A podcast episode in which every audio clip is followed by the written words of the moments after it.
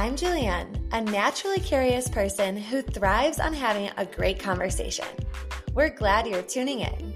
On our show, Matic Stripes, I'm honored to dive into the minds of talent experts and business leaders about how they earn their stripes, their lessons learned, and their tips for you, our listeners, about the ever changing world of talent, hiring, growth making, and mover shaking. In this week's episode, we connect with Becky CEO of BPD Strategy and formerly with Boss Babe and Spire Digital. Becky is one of the most motivated people I know. How does she manage to get so much done? You'll have to listen to find out. Of course, she credits the village of supportive humans and leaders who have supported her career evolution over the years, in addition to other great resources. Catch her diving into the lessons she learned early on in her career that I'll bet many of us can relate to. Tune into Matic Stripes to learn more about this up and coming CEO.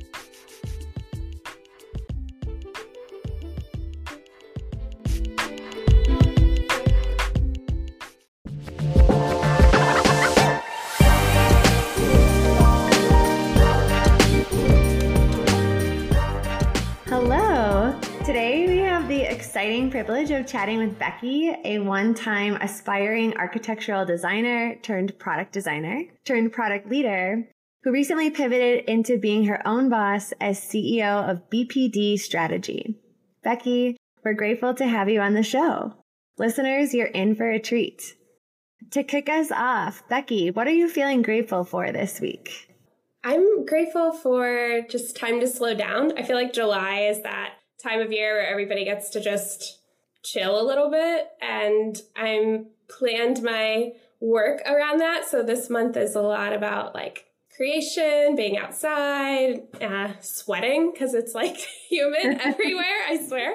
And yeah, I'm just grateful for your time to relax. I love it. That's awesome. What's something that you're questioning or curious about right now?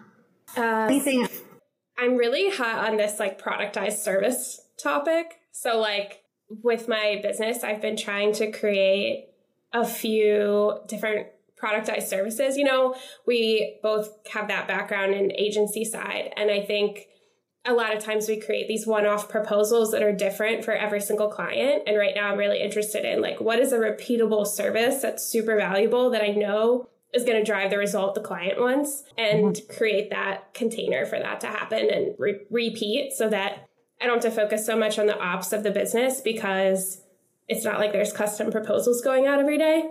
So right now, very interested in like productized service, which I feel like is having this renaissance and we're not calling it retainer or fixed fee project, we're calling it like a product even though it's a service, you know what I mean?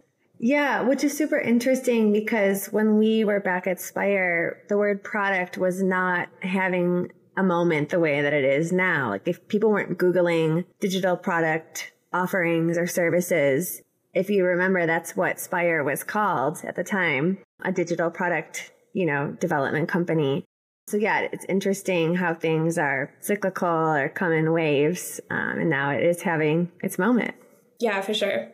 Becky, you you pivoted from architecture to UX design to product leadership to now founder. Tell us a little bit about your journey and how you felt confident or at least ready to make these moves. What's a hot tip or takeaway you'd like to share with listeners? I think unfortunately, all of those big pivots came with being really unhappy and I'm not okay being unhappy. Like I think and probably one of my personal pet peeves, which like I don't know how important this is to share, but one of my personal pet peeves is like being really stuck or unhappy and doing nothing about it. And so I think it's one of my personal ethos that like if I'm not happy with the way things going or if I want to change, I'm gonna make sure I make that change. And so when I went from architecture to UX, I was right out of college. My salary was very low and I struggled to pay my student loan bills. Like, how do you go to college for five years, get this architecture degree, work at architecture firm, and then can't pay the bills for the architecture degree? Like, I was like, this sucks. Life has to be better than this. Like, I'm supposed to be able to afford a dinner out now. Like, I can't. No. So I think that's where I was at. And I you know, had some personal stuff going on too. And I was like, you know what? There's got to be something else. And I basically was like Googling things. And that's when I discovered UX design. Like many other people that end up in UX, you know, you discover it later because it wasn't something you could study in school at the time, you know moved across the country. I went to one of those tech boot camps for 12 weeks and I did some freelancing for a while to get some projects under my belt. And then I landed my job at Spire and I was there for five years. So oh, that yeah. was phase one. yeah. And then I guess while I was there, I kind of sat in almost every seat except engineering because I just keep following my curiosity. Like what are what are the things I'm interested in? What do I learn want to learn more about? And then I go after that. And so with Spire, like starting out as a product designer, I remember working on a project with our friend Michaela, and she was in the product seat and I was in the designer seat, and I was like whiteboarding like the user flow. Like, here's the process we should do as part of building out this entire product greenfield build. And she's she looked at it and she was like, I think you would be good at my job. and that's kind of how that started. I like went to Nick Coppola and I was like, "Hey, can you teach me how to do products?" so amazing! I love it. I think curiosity is going to end up being a bingo word for this podcast. I think that's the magic recipe for step one, leaning into your curiosity, doing something with it. Yeah, I believe in that hardcore. Like if I'm if I feel a pull towards something, I don't push that feeling away ever. Whether that's like, I really want to try this restaurant or bar, or I really want to walk down this path when I'm on a trail hiking, or I want to go in a new path in my career. Like, you got to follow that that energy that's pulling you somewhere. Yeah, and that voice. Well, I think that's great because I think that for many people is the hardest part listening to that voice or that energy pull as you said.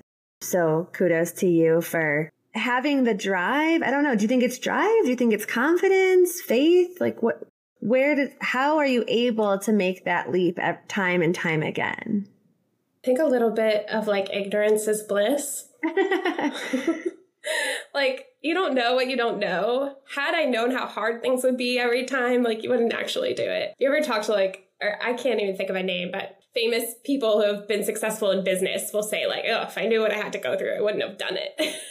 so I think it's kind of like a little bit of ignorance and a little bit of not caring what people think, like especially now, right? Like I'm starting my own business. People aren't going to get it. People are going to laugh because I'm posting reels on Instagram. like, but I don't care, you know, because I know that somebody's going to watch that and it's going to inspire them to take action. And so I think I'm also really driven by inspiring other people to pursue their curiosity or dreams. And if people don't get that or are jealous, maybe, like that's on them.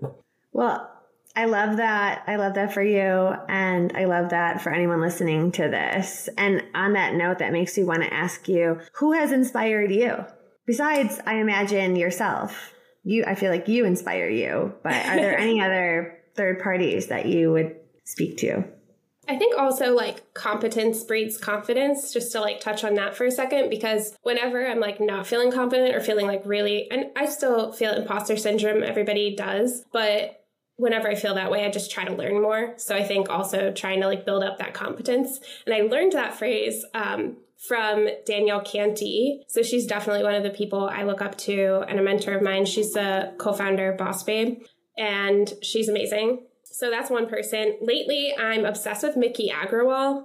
She was mm. the hmm. co-founder of Thinx, the period underwear, and also yeah. Tushy Bidets. And her book is so good. It's called Disrupt Her. And she talks about, I, I got to see her at a conference, and that's when like I really became wow. like obsessed with just following her path because she's like innovates in taboo categories, which is just really cool. And she's a woman, so amazing. Um, yeah, those are my picks right now. Oh, also Julie Zhuo, who was the VP of product design at Facebook forever. Like, I don't know for how long, but she was one of the first 200 employees, I think.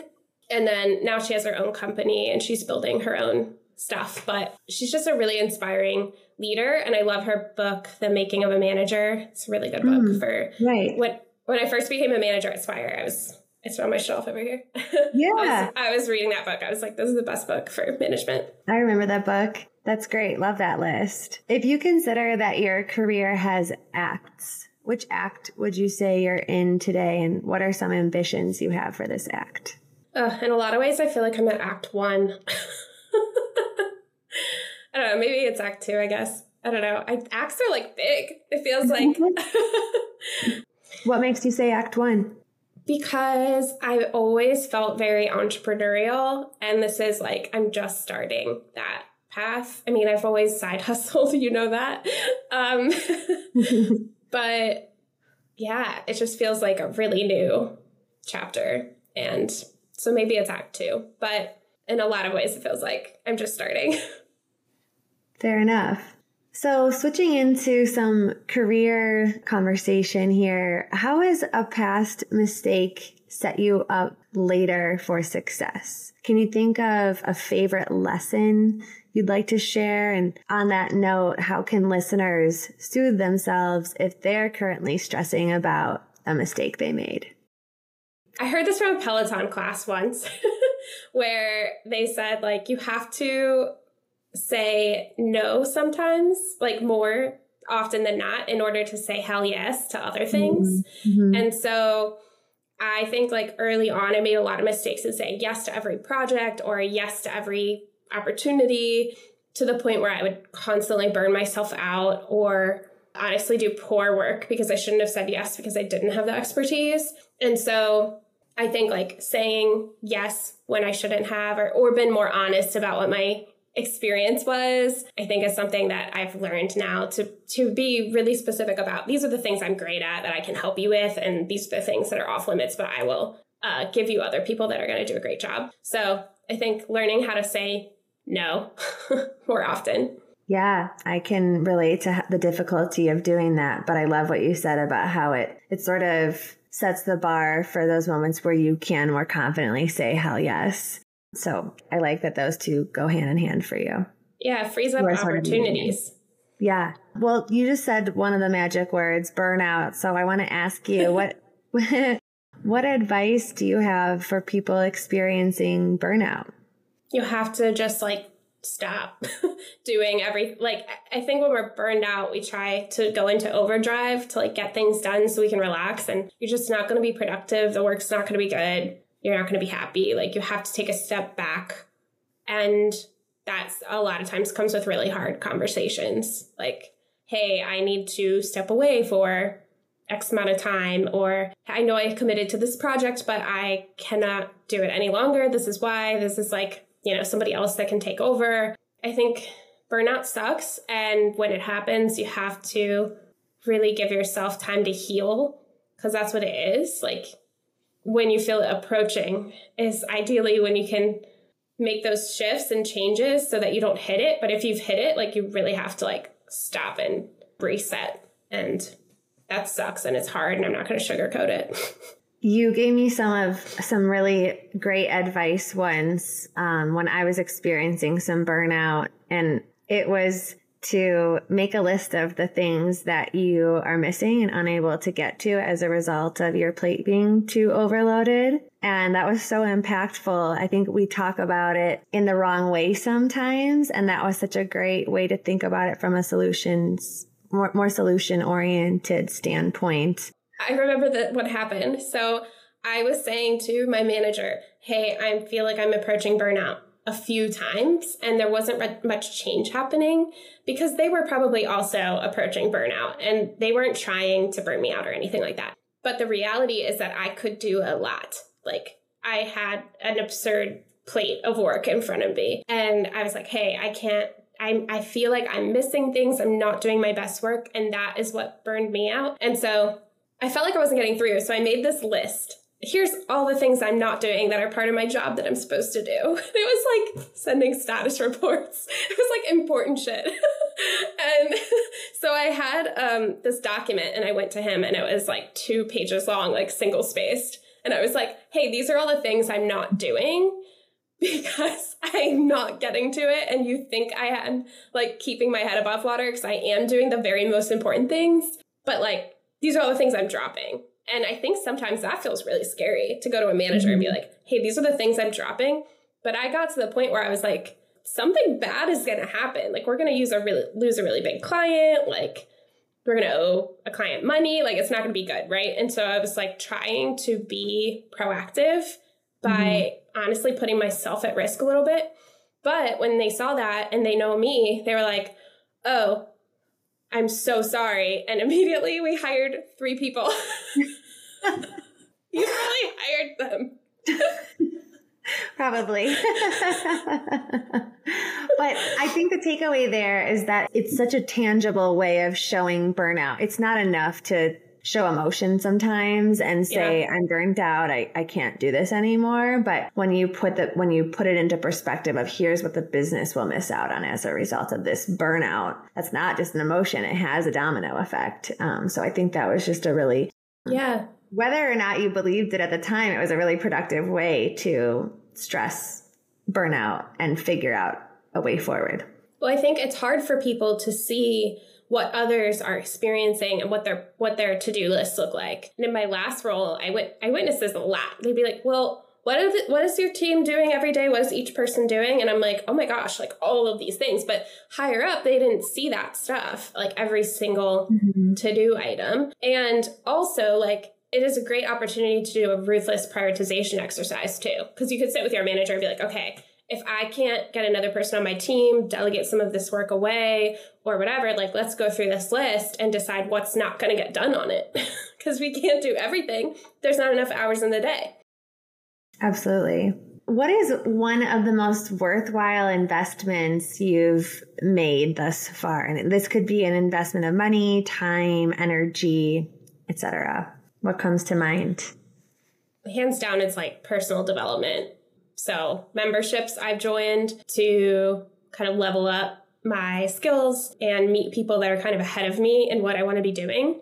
Mm-hmm. And also education, like I joined section school and I take their product classes. Like I'm always trying to like learn more and level up and become a better person and, and better at what I do. I've worked with coaches who like mindset work coaches and leadership coaches. I invest money into that stuff and time. And I think it's really important. I read self development books like it's nobody's business. I think, uh, yeah, for me, that's my best investment in my time and money. You're so good at making time for that. That's really commendable. Um, do you have any advice for people who feel like they're time poor and and feel stuck in terms of making time for self development or career development? Yeah, I think people um, don't have the right idea about what it means to be productive. Like, mm-hmm. if I go for a walk during the day and I listen to a book, that is productive because I'm recharging, I'm getting inspired. And when I come back to my desk to work on something, my work's going to be better. and so that's productive too. So I think I, I don't know what it is. It's like maybe generational or something, but there's this idea like, oh, I have to be chained to my desk for eight plus hours a day and like produce work for that eight hours. Like, especially if you're in some kind of creative field, that's impossible to be on that much time. Like, and I think so for me, I would suggest if I was going to give a tip, start with a 15 minute walk where you listen to a podcast or an audiobook. Like, that's how I, that was my gateway drug. yeah. I couldn't agree more. My one of my favorite things to do is to walk my dog and listen to a podcast so that I can both be outside, move my body, and learn something new. And it's it's just the best combo. yeah, for sure. And it's not like every time you listen to a book or a podcast, it needs to be that topic. Like I'm listening to a book for fun right mm-hmm. now. I like love a good murder podcast. Like not everything has to be um, self development and business books, but I do think that that's a really good way to stay inspired and level up and, and be productive in a different way. Absolutely.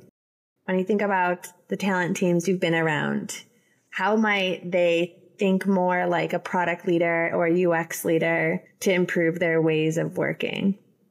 I think there's an opportunity to under it's kind of like the full UX process, like understand the problem. It's the beginning. So a lot of times I see organizations plug a problem with the wrong role. And mm. so making sure the role is actually the role they need. And obviously like different talent teams are going to like different people on that team are going to have different niche expertise. And so saying like, hey, these are the the kind of like job functions or things that the organization needs. Like, is this the right role? Is this the right title? Is this the right seniority? Like those are the questions, like probing with that in the beginning to make sure that gap is really understood before deciding how to fill it.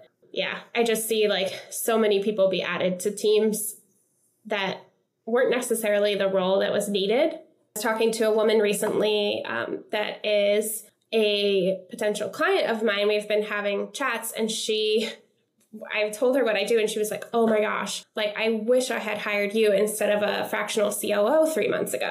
I was like, "Ugh!" like, it's a really different role, but it's also like, like I would have solved her problem, and she thought she needed a different thing because founders, especially, like, don't know what roles they need um, unless they have been in that role previously. They're kind of like not sure exactly what person to bring in, what kind of expertise they need. And I think that's a big gap, especially for founders. Sure. If someone wanted to pivot into product from something like design or even recruiting, for instance, what's something you'd say to them to increase their confidence in making the move? Well, you can do anything that you want to do. Like, if you really want something, then you're going to work hard at it. The more you believe like this is the thing I want to be doing. And the more you love it, the more you're gonna bust your butt to get there. And so I always say like if and I teach UX design. Now I teach at a boot camp school. Hmm. And you can always tell which students are going to be successful. And it's the ones that are like really passionate and driven to do it. And I always say, like, I could teach anyone any of these skills as long as they're passionate about learning and they're curious and they want to follow that path. So if they're at all like passionate or curious, then they can absolutely do it. And it doesn't matter what your background is. Like it doesn't matter because any skills are transferable in some way and you just have to identify what those things are and you might not get your dream job as a UX designer at Spotify from day one, but you can certainly like understand that that's your North Star and then work toward that by working at a different music company or a different streaming app or making passion projects until you get there. Like it's about dedicating yourself to that dream. Sure. Have you ever done anything uh, to stand out when applying to a company like Spotify or, I don't know, maybe Peloton? Oh no. um, I did get an interview with Peloton.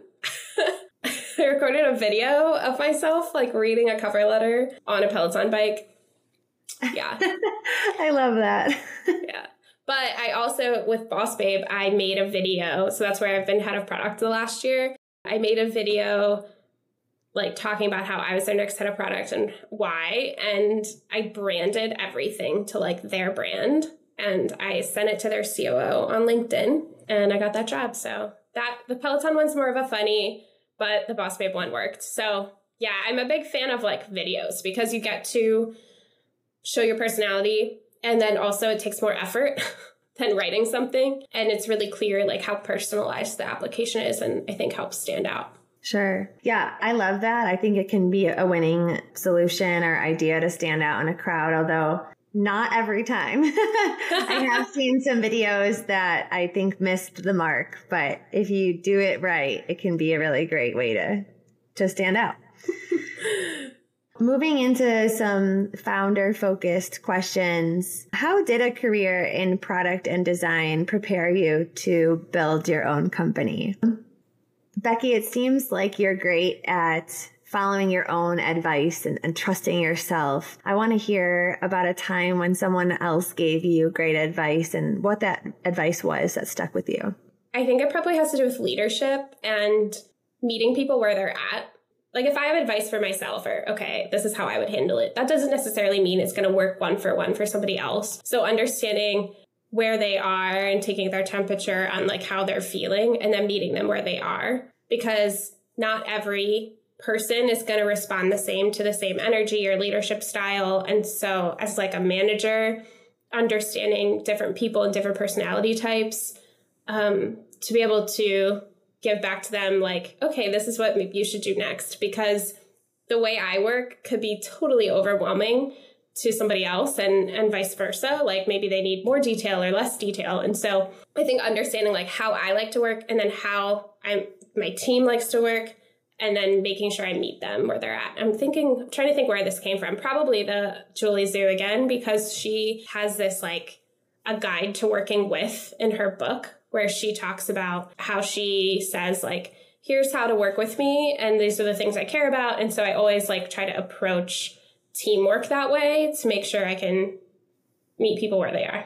That's cool. I wonder if Julie is who inspired a manager I worked with. I've seen that before where I've had a manager create a document that says exactly that. Here's how to work with me. And I think that could be a really valuable tool to implement across all kinds of teams and business. Um, you know, we do a lot of, we have, you know, there's a lot of conversations around things like which Enneagram are you or Myers Briggs, but maybe it's as simple as, you know, writing a quick rule book handbook for how best to to work with you um, without slapping confusing titles on it and just get straight to the point. So I I do like that and see the value in that.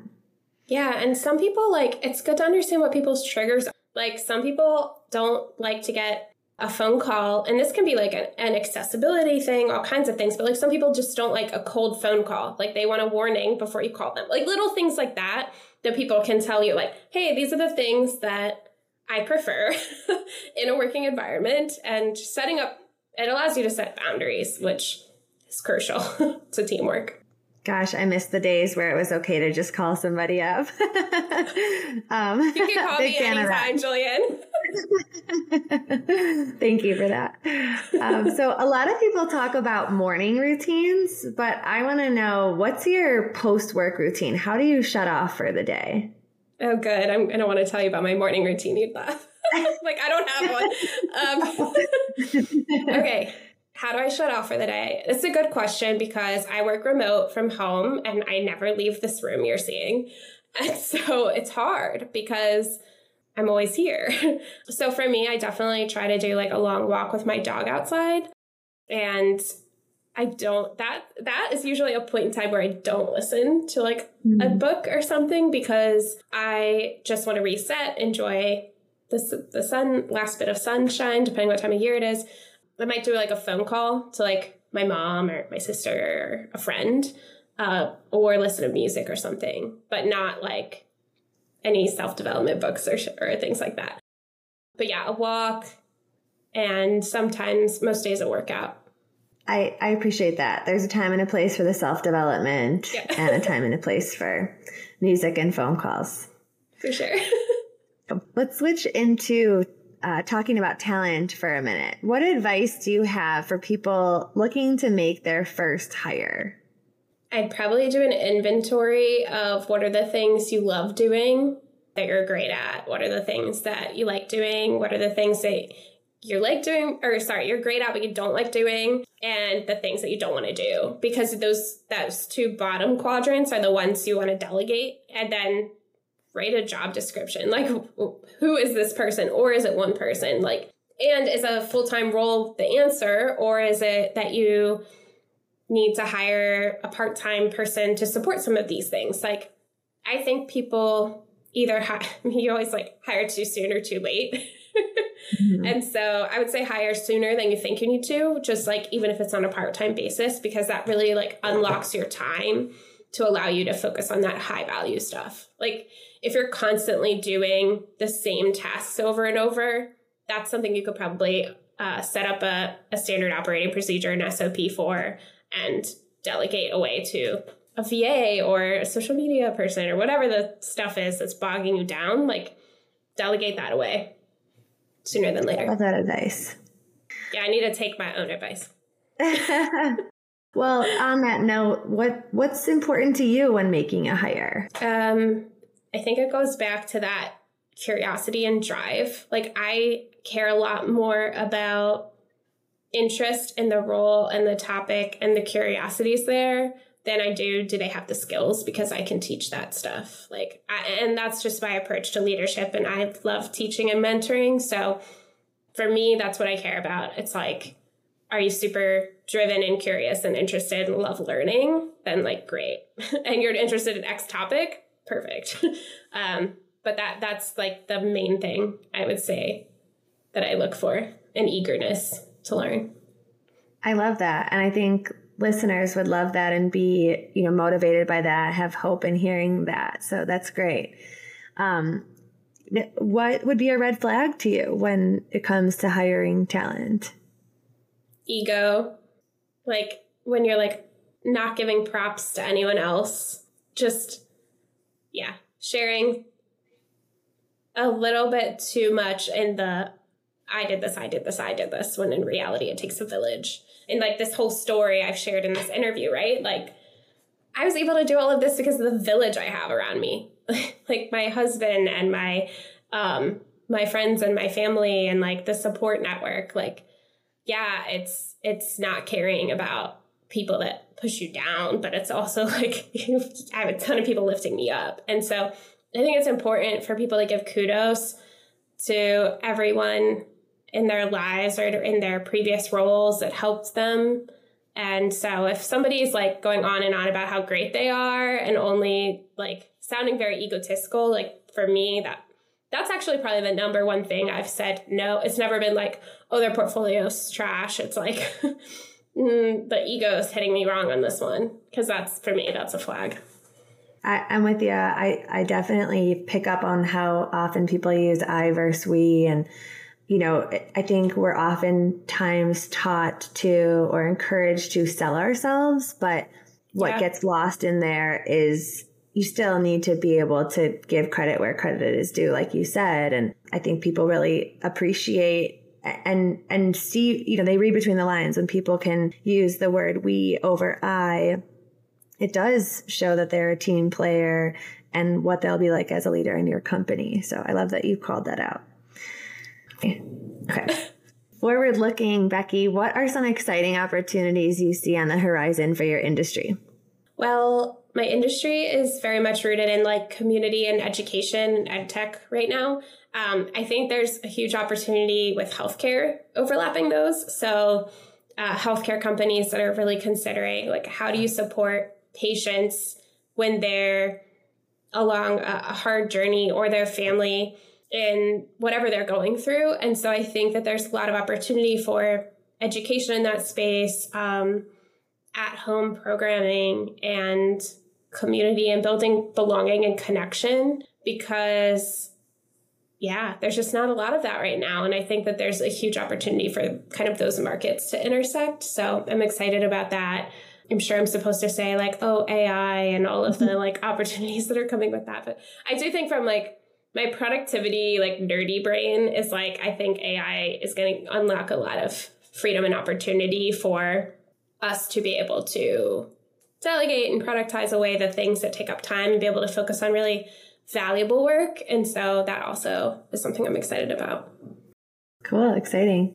What's something that everyone in your industry or people in your industry should start or stop doing? Um, well, I work with a lot of like ed tech and course creators. And I think they should stop assuming what the transformation is and what they need to teach and start like finding those students before like uh, deciding what their course is and really understanding what their problem is, what they don't know, and testing their ideas. I see a lot of like full course development and a lot of full ed tech product development. And then it goes to market and it's like, have you, like, it hasn't been tested. And so I would love to see more UX like testing earlier stage of in that industry. It just really hasn't hit there yet.